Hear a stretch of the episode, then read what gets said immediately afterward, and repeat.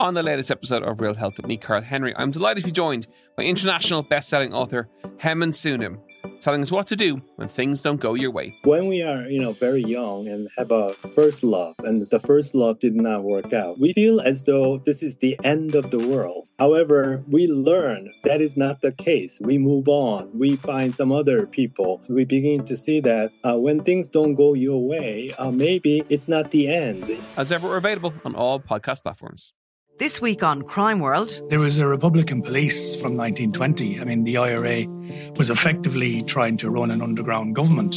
And actually, there was a crime wave. 1919, 1920. There's a wave of bank robberies, post office robberies, robberies of individuals, robberies of pubs in Dublin and in rural areas as well. So the IRA tried to actually clamp down on that. They, on occasion, solving bank robberies and giving the money back to the banks. Now, I'm Nicola Tallant, and you can listen to my podcast, Crime World, wherever you get your podcasts. This is an Irish independent podcast. We'd say, is it worth getting in anyone from overseas? Because there's always going to be young Irish guys who could get those sort of opportunities. If it's a really good player, Luke's shaking his head already. We don't need them.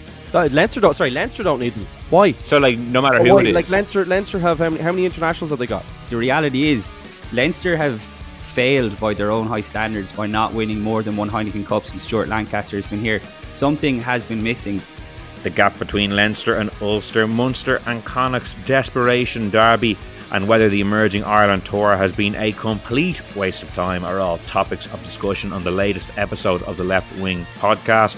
Will Slattery here with you, and I'm delighted to be joined by Luke Fitzgerald and Cian Tracey. We might start with the fallout from the first heavyweight clash of the URC year. Luke, myself, and yourself were both up in Belfast last Friday night for Ulster versus Leinster. I'm not sure if the Titanic experience was the highlight of my day. The match was okay. Uh, the rain probably contributed to it not being the best spectacle. But overall, what did you learn from both teams after seeing Leinster beat Ulster? You know, I think there's still quite a gap between uh, both front rows. I think Leinster look far and away. I mean, it's such a strong part of the team for them. That's even without uh, Tadhg Furlong. Uh, and I'm not even sure how good Ala'alatoa is, but uh, I think when he comes back, um, you know, I, or sorry, when Tadhg Furlong comes back, I just think they're they're so formidable. There, those two hookers are just unbelievable players. And uh, I mean, Porter, the job he did in the first half in that scrum, I mean, um, seems to be, you know, Jenkins making a big difference behind it, but also Baird, um, you know, having talked to Stephen Ferris, it just such a strong part of the team for Leinster. And you know, if it does become, um, you know, a bit of, uh, you know, a messy affair and a forward dominated affair, you just knew that Leinster were going to come out on top uh, there, and it really favoured them. And I thought that that's where the difference really showed. Um, and look, in terms of the rest of the team, I thought they performed very well in patches. It was a very strong first half showing from Leinster. Um, but I think Ulster can, can, can be a little bit disappointed. They never really fired a shot, and the shots they had to, you know, when they had a few opportunities, you know, they they blew them. I think quite, quite, like it was good Leinster defense close to the line, but really they should have been finishing a few of them, um, and it would have really changed the complexion of the match. So it really was. Look, it was a tight enough one in, in, in the end. Um, you know, Ulster came back, you know, fairly well in the second half, but I thought it was fairly, you know, the match was was was pretty much done at that stage after the first half. Um, so yeah, look, I think it'll be a, a case of you know rude, oppor- you know, missed opportunities from from an Ulster perspective, um, but from Leinster's perspective, I still think they're ahead, and I think that key area in front row seems to be the difference to me. From a Leinster perspective, you know, you mentioned Jason Jenkins there. You know, he's a player who's gotten so much, you know, coverage and criticism since he arrived. You know, for when he came to Munster, people were, you know, annoyed maybe that he was coming in and maybe younger players mightn't get an opportunity. Now he's at Leinster. I know there's already seeing Munster fans online saying, "Where's the where's the criticism of him now?" You know, we might come back to that part of it, but in terms of his on-field contributions and what it could mean later in the season, I know Robin McBride yesterday was saying that you know his scrummaging power, that bit of heft and bulk, is already being very much appreciated by by Leinster. Do you think he could play a key role going forward? You know, against some of the bigger teams. Yeah, I think he will. Uh, you know, he looks like a good bit of business um, for for Leinster, and obviously very unfortunate for uh, for Munster. They just can't seem to get these kind of these signings right for them. And I thought Fekitoa, which we'll cover, obviously, I didn't think he was great in the weekend. To be honest with you, um, doesn't look really as physical as he maybe I, I, I thought he was. Maybe it's a different prospect when you're playing New Zealand team. You're probably attacking most of the time anyway. But going back to the signing, look, I ignore those people from Munster. Like if you know, I was for, I was highly critical of it. I still think it's not a great move from an Irish rugby perspective and from a Leinster rugby perspective. Uh, I'd rather see John McCarthy in there. He thinks he looks he looks like someone who has potential to be really really physical. He looked excellent in New Zealand. I thought the few bits we saw of him. Um, you know, and I think that might curtail his opportunities. Like he's over there on that that trip where like he definitely could have really been he would he would really have benefited from playing up in Ulster, and I think he could do a very similar job um, to to Jenkins. Um, but to the directly answer the question again, and just to reiterate, like I think he does look like he might he might plug that hole that Leinster have probably been found wanting in terms of the big matches the last couple of seasons. That little extra bit of physicality and weight that they might need that'll help them um, to get over the line. I think it really tells as well. We talk about that scrum and Leinster looked like they a lot of dominance in the first half when the, the first choice front rows were out. Um, you know, I think in the big matches against La Rochelle, that's been a real area of concern. So it'll be interesting to see if you know, he, you know, his 125 kilos makes a difference against the likes of Skelton, who's 145 kilos. You know, you still might be found wanting. Um, but look, he looks like a good bit of business so far. Will yeah, Cian, it's an interesting kind of debate about Jenkins. Obviously, as Luke mentioned there, brings a lot to the pitch. He's a big guy. He'll add to that forward pack. But in terms of signings in general, like we, you could almost make an argument that any overseas signing will be blocking some players, and that like you, if you kind of take that to the full thing, you could say, is it worth getting in anyone from overseas? Because there's always going to be young Irish guys who could get those sort of opportunities. Perhaps it's if it's a really good player. Luke shaking his head already. We don't need them. Leinster don't. Sorry, Leinster. So don't like no one. Why? So like no matter who Why? it is, Like Leinster, Leinster have how many, how many internationals have they got in the squad? Uh, is there 30? twenty five probably? Yeah. Well, I, I would disagree though because I think Leinster, like a lot of Leinster's great teams, have been supplemented by really good overseas players who've come in and like Luke, you you were involved enough of them, really helped change the culture and stuff. Leinster, the reality is Leinster have failed by their own high standards by not winning more than one Heineken Cup since Stuart Lancaster has been here. Something has been missing. They've identified it as a lack of power in the second row. They've gone out, they've signed a guy. Personally, I don't see anything wrong with that. I agree with Joe McCarthy, but I think it's still very, very early on in his career. Like Jason Jenkins has been capped by the Boks. And if you talk to people in South Africa, even when he came over to Munster, they said like this guy is a really, really good signing if he if he can stay fit. So um I, I don't see the problem personally in having overseas players to, to supplement what you have already, particularly if you're if you're not meeting your own high targets. And I I bumped into Jason Jenkins and another South African second row, RG Snyman, in the local cafe uh, last week, and he like Snyman is obviously an absolute giant, but um, Jenkins is just like looks like he's made of granite, and I think we've seen that as well like you're right, Will. Like I saw that as well. Robin McBride was highlighting what he's doing around the scrum and the power, but it's also around the breakdown. Like the physicality that he brings is just, um, I think, has brought Leinster on another level, even in his early parts of the season. And I think the big test will be when when he comes up against the, the bigger teams. But certainly, in the evidence so far, um, he looks good. And I think a guy like Joe McCarthy, it's going to be a benefit for him to learn off him. Yeah. So, Luke, would you be of the opinion that if it's a marquee, A list, absolute superstar, that it's worth doing, or that like you don't think like if you sign Leinster and maybe to a lesser degree the other teams should just be focusing on the players that are Irish that are homegrown, not necessarily Irish, but sorry, Irish qualified. Yeah, I, I don't think I don't think Leinster need. I don't think I don't think um, trying to match La Rochelle is how you win that game. Anyway, I think you know last year I thought they they sat back and they got bullied defensively. They were also missing Johnny Sexton, which makes a big difference.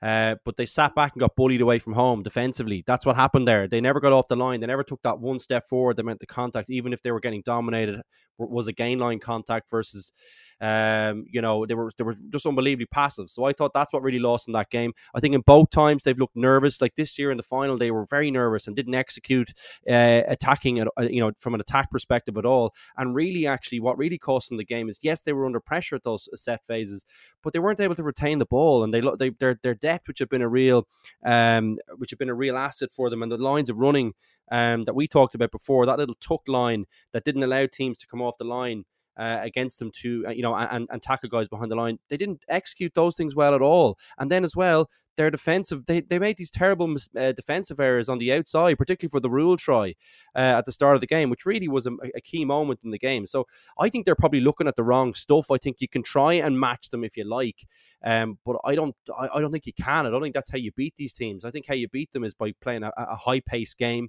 uh, and trusting that the guys that you have have enough in the tank, which I do think they do, um, uh, from a physical perspective. And uh, I think trying to match them is a mistake, actually. Um, so look, I could be proved wrong on that. Uh, I think it's too early to judge whether, like, these teams, to my mind, Leinster always bury these teams anyway in the pack the last couple of years. I, would say there's nothing to really judge Jenkins on of any note at this point, other than the fact that he's way better than uh, than he has been at Munster by virtue of playing a few games. So look, I, I think I could be. I hope I'm wrong on that. I hope he is the, the answer and he's able to, you know, you know give them that little bit of extra heft that they need or they think they need um you know to, to carry them over the line. I just think i wouldn't be going toe to toe with these guys.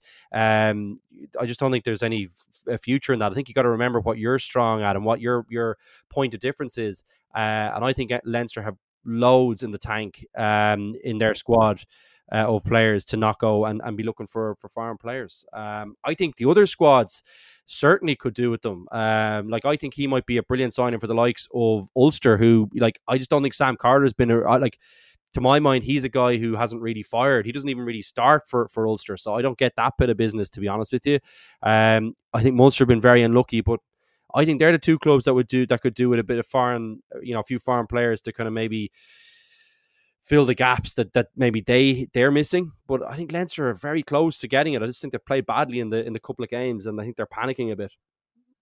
It's funny to think that Munster could do with a Jason Jenkins like signing, considering, as you say, he was there for a season, and uh, unfortunately for, for them, he was injured for for the most part. It, it's an interesting, you know, d- debate because, as, Cian mentioned, there were so many iconic overseas players who contributed to major Irish rugby success, and not only do they play really well on the field, they do add that a little bit of X factor. But I do think that from that era to now is very different in terms of the, the depth in Irish rugby and the squad depth, obviously at Leinster, but even generally, I think the players across the board, Ireland have far more options now than they would have had in the mid noughties, you know, the early part of, of, of the last decade as well. I think there's a, a you know a much deeper player pool and a bigger player pool. And it probably means that they don't need to get as many players from overseas as they do. So yeah, it's, it's an interesting debate. Cian, we might move on. To, you, did you want to come in there? No, I was just I was just going to come back to my point that Leinster have still fallen short over the last few years, and I take Luke's point, but like, how long are they going to hold around for like these these players? Like, I mean, look, Johnny Sexton's last season. These guys want to win something now, and I've no doubt that Joe McCarthy is going to be a mainstay, mainstay in the Leinster team for the next few years. But if you've got a guy like Jenkins who can plug a hole, which they clearly feel there was a hole for the next couple of years, I just don't think there's anything wrong with supplementing the squad like that. That's what I'd say. I did, the Leinster just don't need it. They just have they've, they've loads of depth. I think they're making excuses for bad performances. I think they're like I I think they they didn't execute the game plan well. I think if you ask any of them, they'd say, well, we nearly got, like it was literally the last play of the game that cost them against La Rochelle this time around, and they actually played badly on the day as well. Like I think they've really suffered from like not actually coming up against much like really great opposition uh, before they had to come up against La Rochelle both years, and I think they've just got caught out. They haven't like I think that's a like judging Jenkins on these games to me is like that, that is like you know who it was who who have they played so far? They've played like Zebre, they've played um, you know, Ulster, who I think without Henderson and in particular without Vermeulen, is that really a test for for him in terms of the physicality? Is that something that's going to replicate, uh, you know, one of these kind of massive? For, or La Rochelle is probably the only team that I can really think of that would really bully Leinster, like, uh, you know, like, like you know, like the last couple of years, I suppose, in those couple of areas. But is that going to replicate that? I, I just don't know. I, I think I like the look of McCarthy. I think he looks very physical. Like he looked very physical down in New Zealand. So, I mean, I don't know. Is that not a, is that not testament enough to, to his physicality? I don't know. I, I. I don't know. I, I just I just feel like Leinster are making excuses for playing badly, and I don't think they need it. I just think they they they the the they got to them. I thought La Rochelle got to them. I thought they picked a couple of areas in the game to attack Leinster in. They rattled them, and because Leinster haven't had a massive amount of teams that could really rattle them at all, uh, or really believed in themselves to take out Leinster, um, they didn't cope well with it. And, and I really think that's what it is. I think this is an unbelievable Leinster team. I think the coaching staff are excellent, but I just think they had two bad days. And I think is, is Jenkins the answer to that? No, I don't think so. I don't like he's he's still 25 kilos behind uh, Skelton uh, to, to my mind. So I just don't know like is he bridging that gap? I don't think so. What's an extra five kilos on on Joe McCarthy? I don't think it's much if you're if you're asking me. And as well, like Leinster have some. It's interesting to see them going with the six-two split as well. Like I think uh, th- there's something in that. I think some of the other French sides have done that. There, there are things that they could have done. I thought. I think against La Rochelle. Uh, that that might have helped, and they could have trusted their bench. Like I could think of loads of reasons why you know that that's not to do with personnel that Leinster got wrong in those two matches. Uh, I just think it's a mistake to go down this route. I think in previous years, I think maybe you think of Rocky Elsom, like we probably had two sevens really in Jennings and, and O'Brien. Uh, so you could argue that, yeah, like Kevin McLaughlin hadn't really come to the fore at that stage. So I think he made sense and he was a brilliant player as well. Nacewa was just a freak signing, just really lucky. Like he actually got off to a bad start at Leinster because they were trying to play him at 10. Um, he was just a freak bit of business. Um, I, I, actually think you know that was that was look. I don't think he get it in the Seaway again. He was just like an aberration because basically he got a, a, Fijian cap and couldn't be picked for New Zealand. So that was just pure luck. So that's kind of my opinion on that. I, I hate to be real negative on it. I, I'm, I'm not anti foreign players. I just don't, don't think Leinster need it. They're like they have an abundance of riches there, great coaching staff, and I just feel like they're panicking a bit about the, the physicality. Yeah, well, it's a, it's an interesting one, and we'll see over the course of the season how, how it ends up shaking out. Cian, to, to move on to what Rudd branded the desperation derby on Friday night between Connacht and Munster at the sports grounds. Uh, both teams badly need a win. Munster got off the mark against Zebre, but failing to get that bonus point really put a dampener on it. And for the second game in a row, they didn't score in the second half. So it's against the Dragons and Zebre where they failed to score in the second half. We had John a few weeks ago. I think that was after the Cardiff game. How are you feeling about things now from a Munster perspective?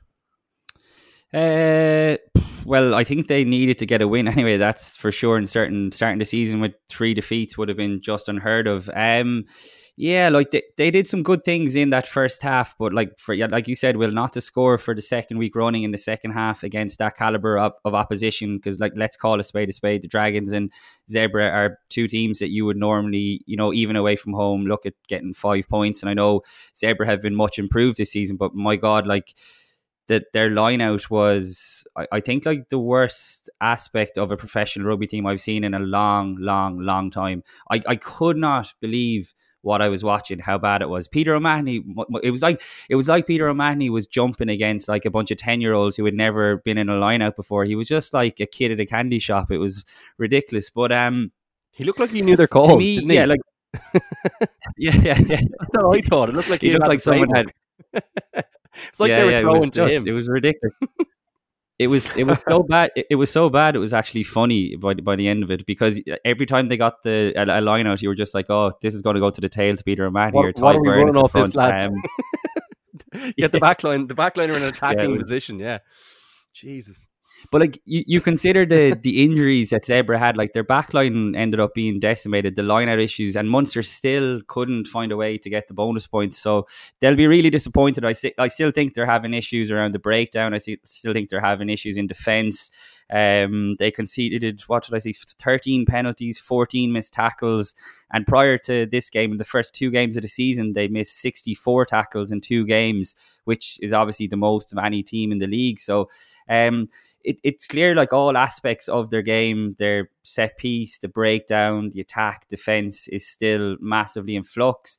Like players, I don't know, are they overthinking it? Are they just, you know, when they get the ball, are they already thinking of the next move because what they're doing in training has been so different? But I think at some point it's too easy to say, you know, there's a new coaching team in here and it will take time. And while that's absolutely the case, and I'm firmly, you know, patience is required, like players have to take responsibility on themselves as well in terms of like their own standards. Like the skill level has been really disappointing, I've thought. And okay, yeah, they might be trying to play at a higher tempo and a different shape in attack, but some of the errors, like the dropped balls, I think their work and contact has been pretty poor. Um, dropped balls, knock ons, poor passes going to ground. Like that's not like Graham Round. Uh, we, we were speaking to Graham Rowntree about this last week in the build up to the game, and he kind of made the points that you know he can't like you, you can't go on and pass the ball for a player. But he felt like, you know, the players are just trying to overplay their hand by going for the miracle pass, by going for these big long skip passes or bridge passes over the top when two passes will get you there in the first place. So for me, maybe the players are a little over eager. Um, to impress. Uh, I thought like there were a couple of good as- good aspects. I think which are certainly worth mentioning. I think um, Edwin Edogbo I thought was really good off the bench. He looks like and like speaking of Jason Jenkins, when I bumped him bumped into him in the coffee shop, like this guy, kid, I should say, is an absolute unit. Like the two breakdown steals when he got when he came on for a guy of his size to to get down that low, like he was really tough to shift. And obviously Ruben Quinn coming on, who's only eighteen, coming out of school, like his first two carries, he, he ran brilliant over. those carries. God, Incredible. for a teenager, I, I thought Yeah. that was the highlight of the game. But like he he brought a. I know he only came on for about six minutes or so, but like he made a big impact when he came on. He brought a bit of energy. He brought a bit of, you know, he brought a bit of like something that was a bit missing. And I think this is going to be one of the most, I think, encouraging aspects of the new Munster era that we're going to get to see these guys. We're going to get to see these guys more. I think. I think they'll be trusted. Um, I think there's there's really good quality coming through the academy at the moment, which is obviously evidenced by the fact that like Edogbo is still in the academy. Ruadhán Quinn is only out of school. You had Conor Phillips and you had Pat Campbell on either wing as well. So there are positive aspects, but at some point the the players have to take responsibility for not executing what I would say are pretty pretty basics. One thing that disappointed me, Luke, and I, don't want to single out, you know, one person, but Joey Carbery's a key player in that team at out half. You know, he came on with I think 20 minutes to go against the Dragons, with a half an hour to go against Zebre. And you'd like to think you're out half, you're Ireland international, back up to Johnny Sexton, will be able to spark something, get the team going again, Uh, certainly score at the very least against the caliber teams they're facing. But he he didn't look very good. He was throwing balls behind people onto the ground a couple of times against Zebre in particular, which stood out. Form wise, he, he he seems to be really struggling. I don't know if it's a knock on from the summer where he, he struggled defensively and, and you know that was highlighted. But for a key guy in that team, your your leader at out half, you know, it, it concerned me anyway. Yeah, look, I'd be concerned if I was him, to be honest, because I think, look, uh, Healy still has a few issues for me. I think defensively he doesn't look, he looks pretty shaky as well.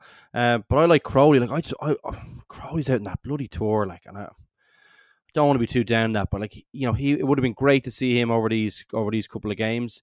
Uh, he really could have benefited from that. I think Healy now looks like he's probably slightly ahead of him, even though you know, you know, Crowley's gone on that tour. So, um, yeah, look, I'm. It, it's a it's a tricky time for Carbery. Like I think he's probably been passed out in my mind from by, by Frawley, uh, from from what I've seen of, of him in an Irish shirt. I think he looks like a you know he's way more solid. Obviously, having played a bit in the centre from a defensive perspective, which I just think is a is a it's got to be a big pillar of your game. You just can't question that about someone because if I was looking to play in Ireland, I was thinking, well, if I, if, Car- if Carbery's there, I'm just going to run at him all day. Like he's very light and he's missing lots of tackles, even the ones that are side on.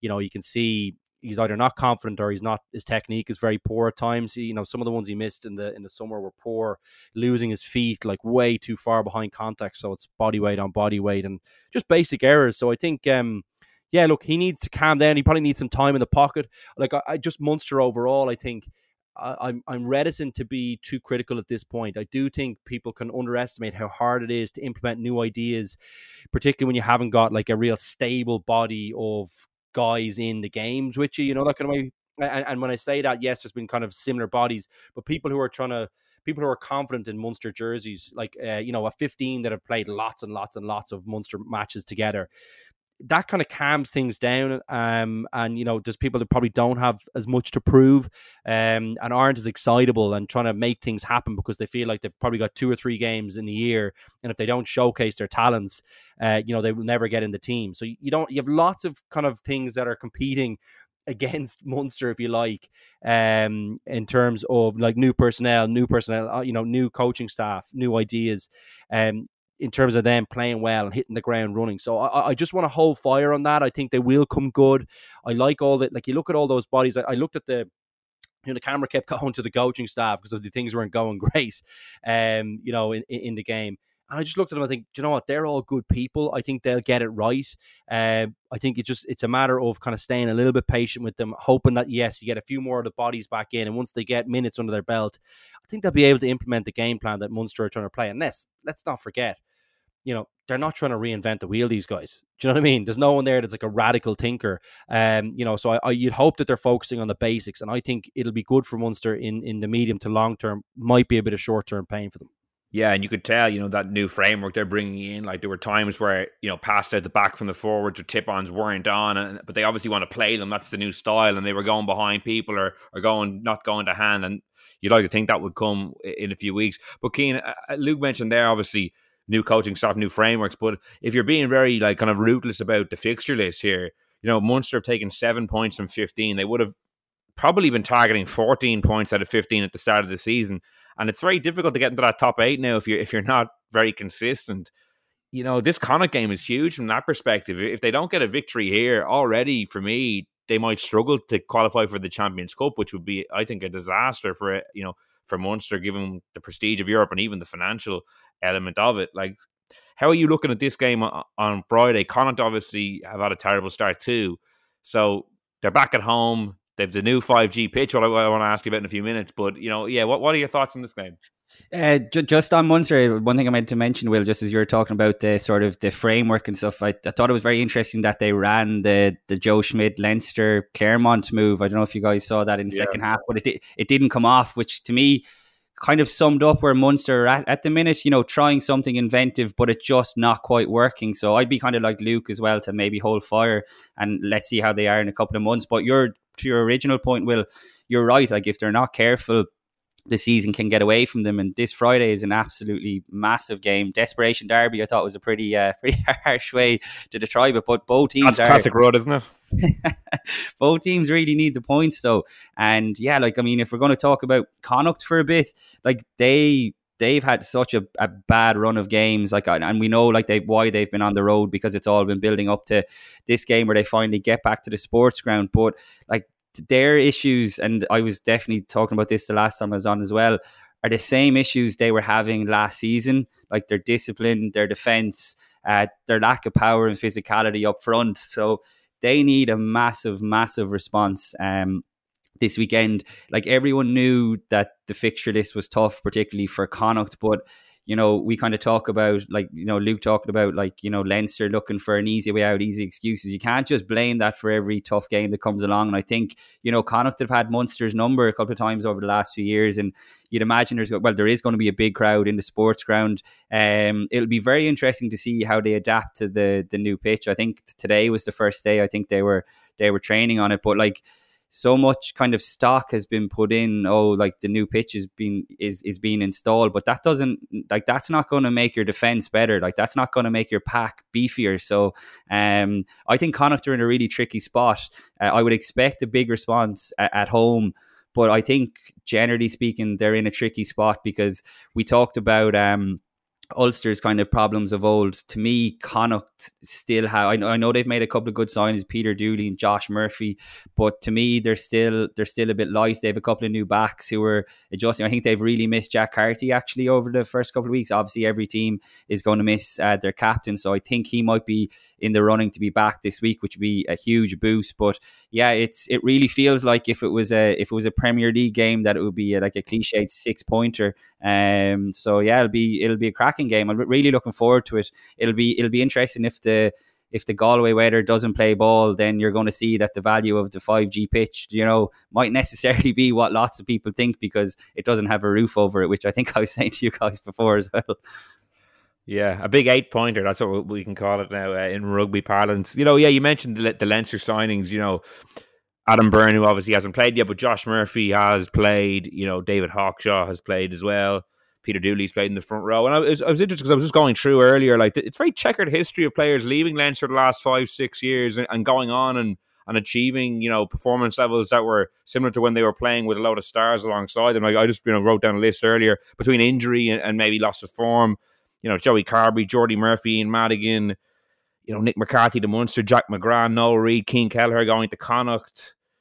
You know, Roman Salanoa hasn't really fired with Munster. Like, there's a lot of players who've gone and who, who haven't really kicked on. Tom Daly is one who has gone to Connacht and been really, really good. But some of the other success stories, you know, Tadhg Beirne, John Cooney, Andrew Conway, you're going back a good few years now. So it will be interesting to see if those guys can take the the form they showed on occasions with Leinster. To, you know, they were good prospects and, and, and kind of bring it to Connacht where they won't be surrounded by star players as they would have been with Leinster. Luke, what's your perspective on Connacht at the moment? Like like Munster, they've had a slow start. You know, they had a very tough fixture list, as Cian mentioned, because of the, the you know the new pitch being put in. Similar to Munster, like they, they kind of have to win this game. I'm actually really worried about Connacht. I think they're. I, think um, you know Bundee Aki being missing for eight weeks is an absolute disaster for them. Um, I think he's a real talisman. I think Carty will be important for them coming back, but I just don't think it's enough. I think. Um, I don't know. I, I just feel like they're really lacking. Uh, you know, whether it's a bit of belief or whatever it is, because I mean, the amount of silly penalties uh, and stuff that they've given away, they, they look so leaky defensively as well. Um, I'm just, I'd be really really concerned for them. I, I feel like it's a really long way back for them already, and I actually think Munster should win this one uh, comfortably enough on the weekend. Even though Munster like calling that you know off the back of Munster's uh, performances so far and, and where Munster are in their project in terms of time.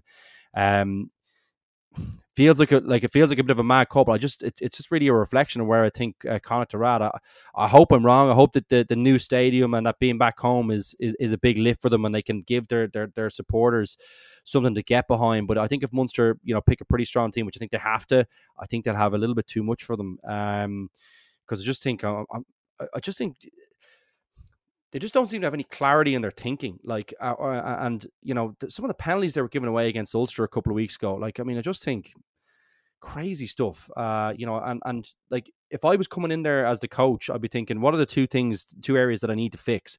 Like it'd be defense and discipline straight away. I mean, those two stats are screaming out at you uh, when you look at the. Even if you look, go on the URC website, um, you know, from last season. So I think um how they haven't managed to fix them or how there hasn't looked to be any improvement in that area is very, very concerning for me. And it would, you know, I think they need to fix those things really, really quickly. And I'd be amazed if, what's probably amazed me is that I'm sure that they have tried to do it, but it seems to have had no effect so far. So, um, yeah, worrying times for them. And I think, um, yeah, I don't think it looks good for them. I'm really, I'm kind of, I'm, I'm pretty bearish on them. I'm not, I'm not liking them at all at the moment.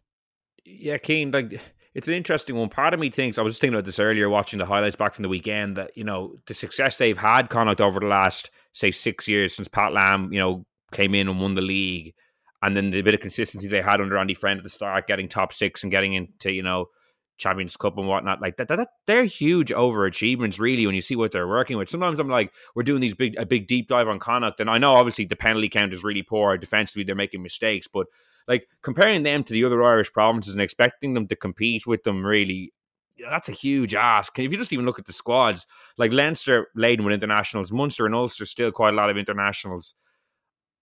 I don't want to be patronising and say like, oh, is is it really harsh to judge them like that? Because it is a bit patronising to say that, but at the same time, like to expect them to be to compete you know, top eight is probably a very tall order realistically. And I've like they play really good rugby. Like considering what they bring to the party versus kind of maybe the lower, the fourth ranked team in other countries, or even the third ranked team in Wales or second ranked team, they actually punch above their weight quite a bit all the same.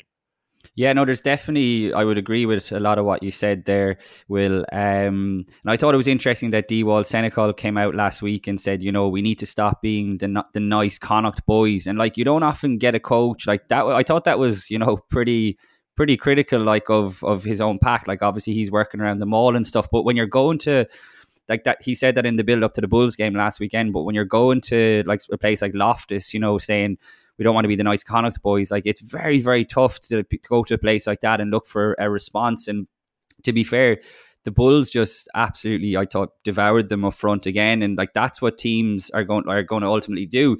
And just to your to your kind of point, Will, I think the South African teams coming in was always going to be big, big trouble for a team like Connacht because, like you said, the pure pure numbers game, the depth that they just don't have it. I mean, when like Will is or sorry, Luke is right, like to be without Bundee Aki, your your main player for the next, you know, eight weeks, five, I think it's, it's a five Connacht games he's missing, like is very, very costly. Like they need everyone on board at all available opportunity. And you're right as well, Will, because you know, even in, I know we'll get on to talk about the the emerging Ireland game last weekend, and for all that, we, will debate what that was worth. But there was no Connacht players, I think I'm right in saying, in that team, and even in the wider squad, there was only a couple of Connacht players. Obviously, Caolin Blade got injured, so if you go back through it, even I think there was only three, if I'm not mistaken. Yeah, Cian Prendergast and Dylan Tierney, Tierney Martin, I think, are the other two, weren't they? And they're both yeah. going to be going to be starting obviously against the Pumas. But even if you go back through the 20s teams over the last few years, there's very, very few. Uh, I think Colm Reilly, the scrum half, if I think I'm right in saying, was flying the flag for Connacht when they won the the 20s, won the Grand Slam as well. So you're right, Will. If you go back and look at the the bigger picture, like this is like very very tough, and I think that's probably why myself and Luke share, you know, the concerns because they've clearly identified the problems because they were glaring from last season, but and what we've seen so far, albeit in tough opposi- against tough opposition, they just haven't been able to rectify the problems. And the longer that goes on, they're just going to get cut further and further adrift, which is which is I think why we're both worried. The expectations, yeah, look, they, they probably are a little bit higher because they've been really, really good the last, you know, sorry, really, really good, but they've been good and they've overachieved based on their budget. But leaving that aside, like I think what's concerning about having those same issues defensively, and I think uh, particularly from a, penalty count perspective uh, as well, like kind of silly penalties, like forty meters out in front of the post, like to my mind, that's thing that, that kind of that's kind of panic thinking. It's people, you know, you know, a, a lack of care, um, you know, in terms of you know. Uh, just giving up cheap points and thinking like it's okay against different teams. It, to my mind, it, it, speaks to kind of a mentality issue, which I, I think you can always fix. I don't think that's to do with your your kind of player quality. Like I think that's to do with being on the po- on the money, uh, you know, in terms of your mentality coming into a game. So that's not that's an effort issue to my mind. That's not a, a, a uh, and a thinking issue, not not a not a player quality issue. And I think as well the same thing about defensively, like that's a commitment issue, and it's also a thinking issue in terms of okay, what are we doing here? Are we are we clear on what we're doing? Okay, now it's about you know wanting to get off the line and and hitting people and, and pushing the other team back and making this you know being watertight. And I think that's not something to do with you know quality player quality. I think they're kind of you know eh, you know players having standards uh, and wanting to deliver to, to, deliver on those standards and having a clear line of thinking from the coach to, to onto the pitch. So that's probably why I highlighted those two areas. But I completely agree with your point in terms of like yes, the budget, of course, is always going to be an issue for Connacht, and like, are we kind of being overly critical? Maybe we are, but I, I, that's that's probably why I went down that avenue. I think there are things that are fixable, and it's not a player quality issue. Do you know? Do you know? Is that is that? Is yeah, that no, I agree. Yeah, no, I agree. You know, fixing the fixable issues obviously is paramount, no matter what your budget is.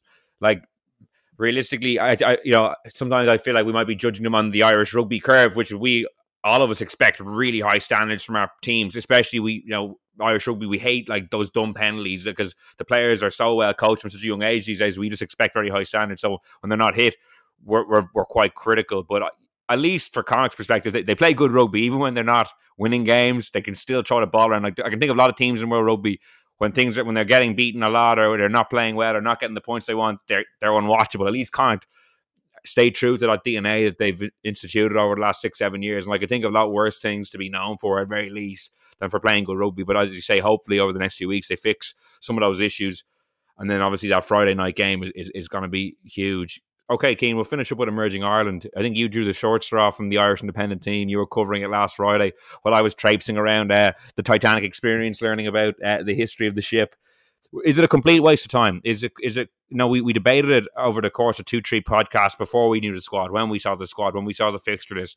Now that they're out there, that you watched it, you've seen the opposition is this just complete bullshit? Like, what, what, what, what's your thought on it? Definitely, I was definitely taking a glass half full approach. I will admit that from the start because I think I made the point that I, I just enjoy kind of covering the 20s, you know, the Six Nations and that, that you get to see like the players coming through. So I was definitely optimistic, but whoa, I was not expecting the Griquas to be as bad as that, I have to say.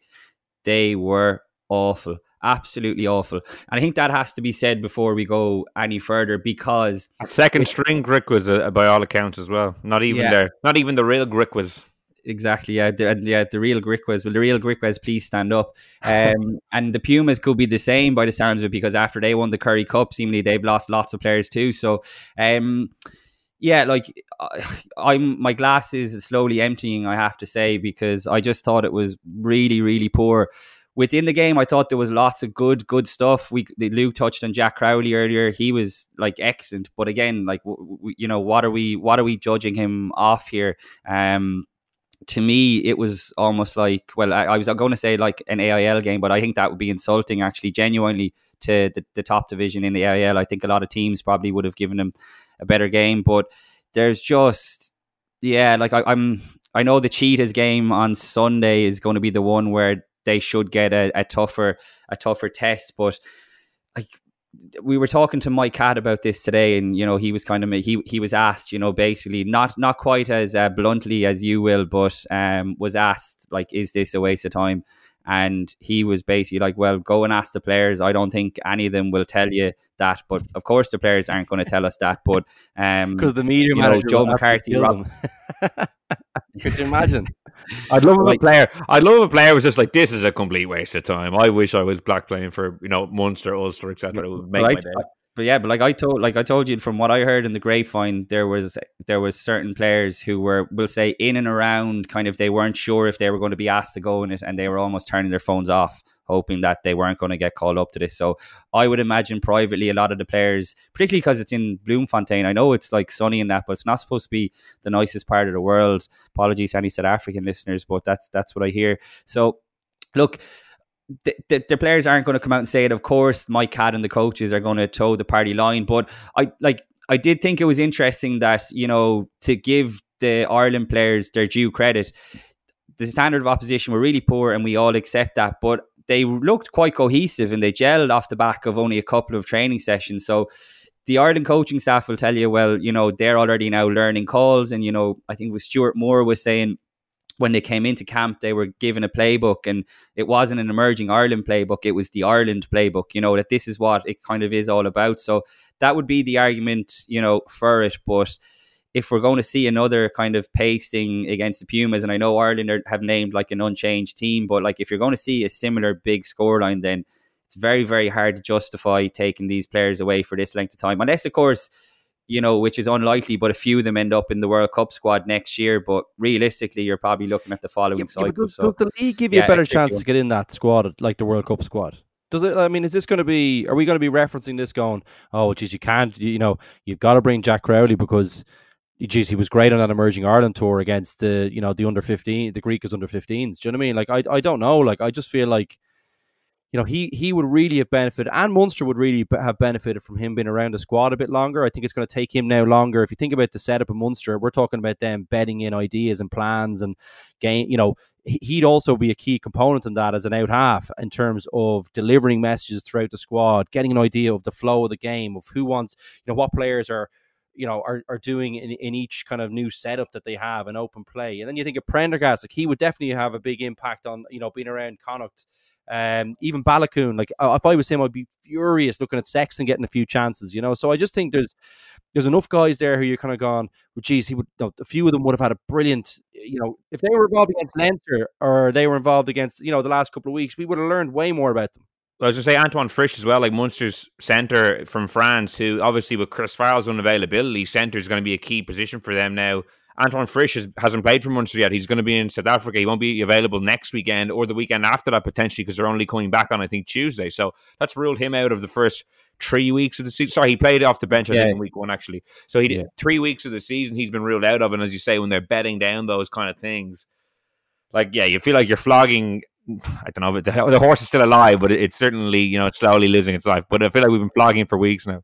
One one one point that Mike Catt did make was, and maybe there is an element of truth to it that there has been a lot of focus on guys like okay Robert Baloucoune and that, but that it's not really it's not all about the five or six players that they're kind of looking at the guys underneath as well. And the reality is they wouldn't have played for the provinces. I totally agree with Luke that they would have been better off, you know, within their provinces, like getting to know the systems, but they wouldn't have played games. And that's the reality of it. Like, I don't think Jack Crowley would have featured in, obviously, he came off the, the bench, didn't he, in the first game? But against, you know, last weekend, he he probably wouldn't have played, and that's the reality is, is, of it. What's bench, your view on him and ben Healy? Is that a bit tighter, Cian, than than uh, I think that's kind of a tight battle. It sounds like you don't think it is as tight at this point.